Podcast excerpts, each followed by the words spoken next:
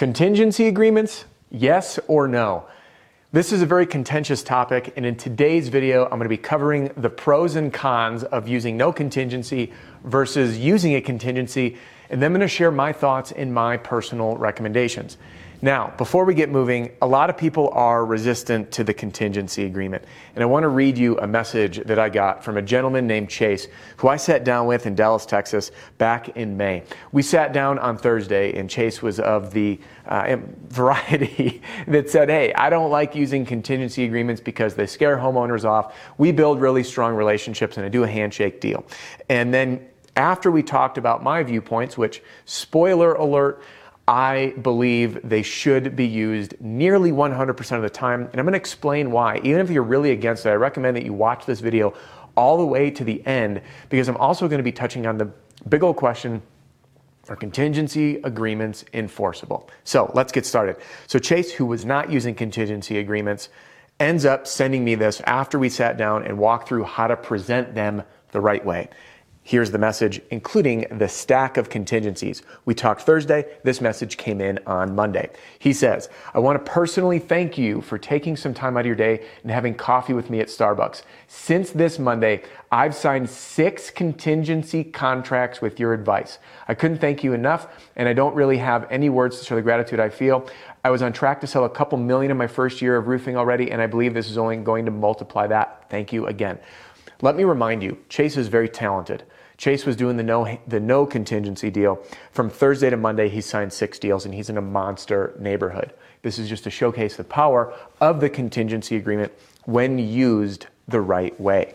Now, if you're new here, welcome to the channel, and if you're not, welcome back. I'm really glad to have you here. My name is Adam Bensman, the Roof Strategist, and everything I do here on the channel and on the podcast is designed to help you smash your income goals and give every customer an amazing experience. And believe it or not, this is my opinion. You may agree, you may not, and if you don't, feel free to drop a comment. If you do, drop a comment. This is a place to have a rich discussion, because the reality is, there's no one way or only way to do things in this business. On this channel and in the podcast, I'm here to share my own experience and what I see working for the thousands of roofing sales professionals that I coach, that I teach, and that are using my all-in-one sales training, sales strategy, and sales system. Because inside there, I do teach how to present the contingency agreement, which is what I went through with Chase.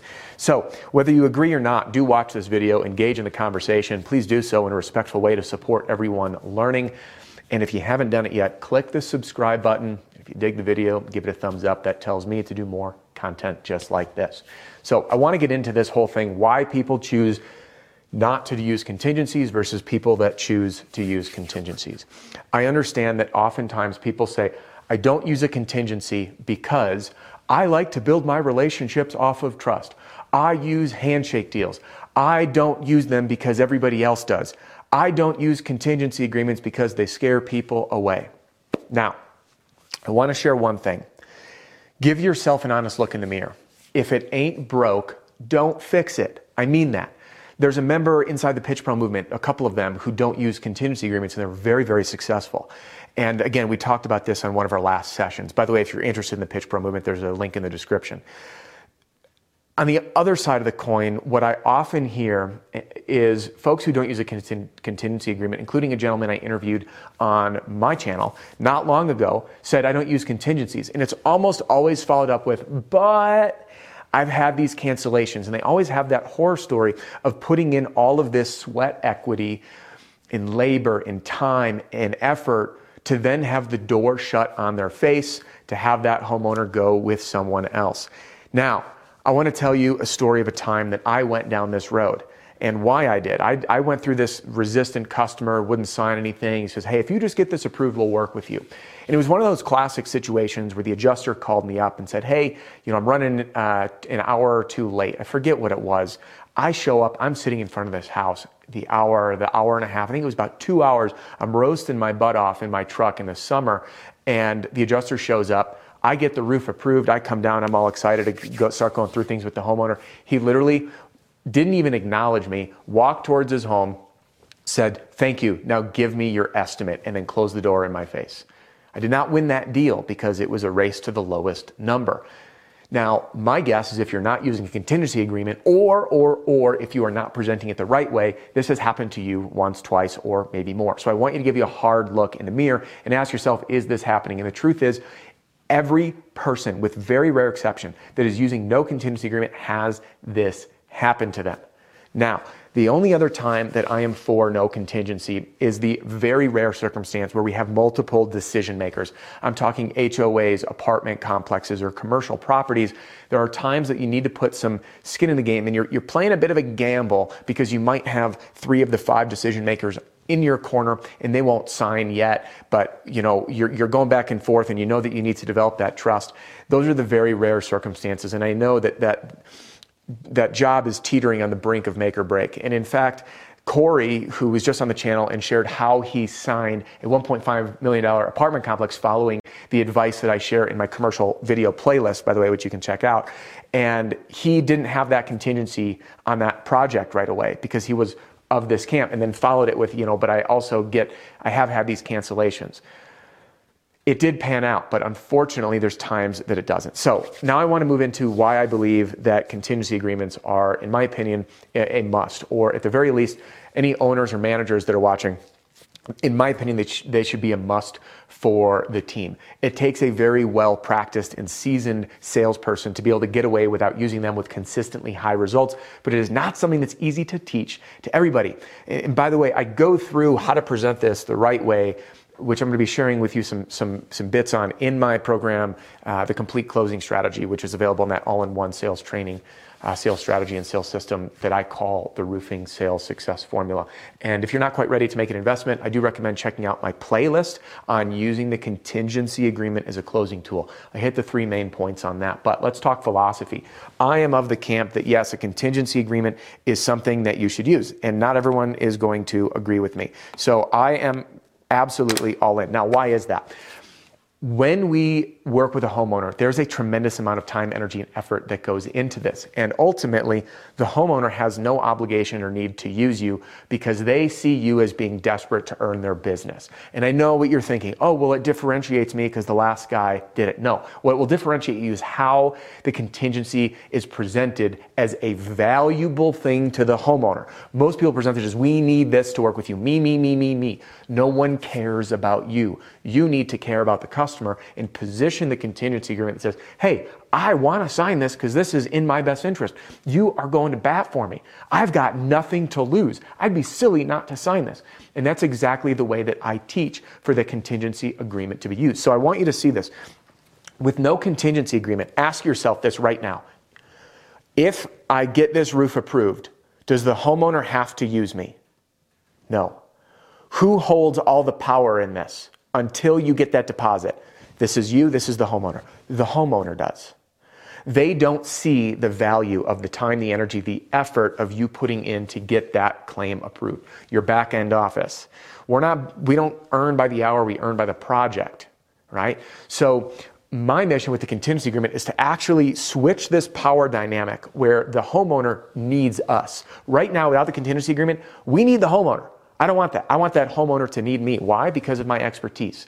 Because of the fact that we are going to be putting in a tremendous amount of time, resources, and energy from you running your truck, your own gas money, your company with anyone that they're involving in supplementing or estimating, whether it's office or outsourced, and the ability for you to make that homeowner whole. You provide a tremendous level of service and value. And without that contingency agreement, the power dynamic is reversed. The homeowner does not see the value in you. And yes, can they be canceled? Yes. Do you get bad people? Yes. I'm going to touch on that in a minute when we when we move into the um, enforceability of a contingency agreement.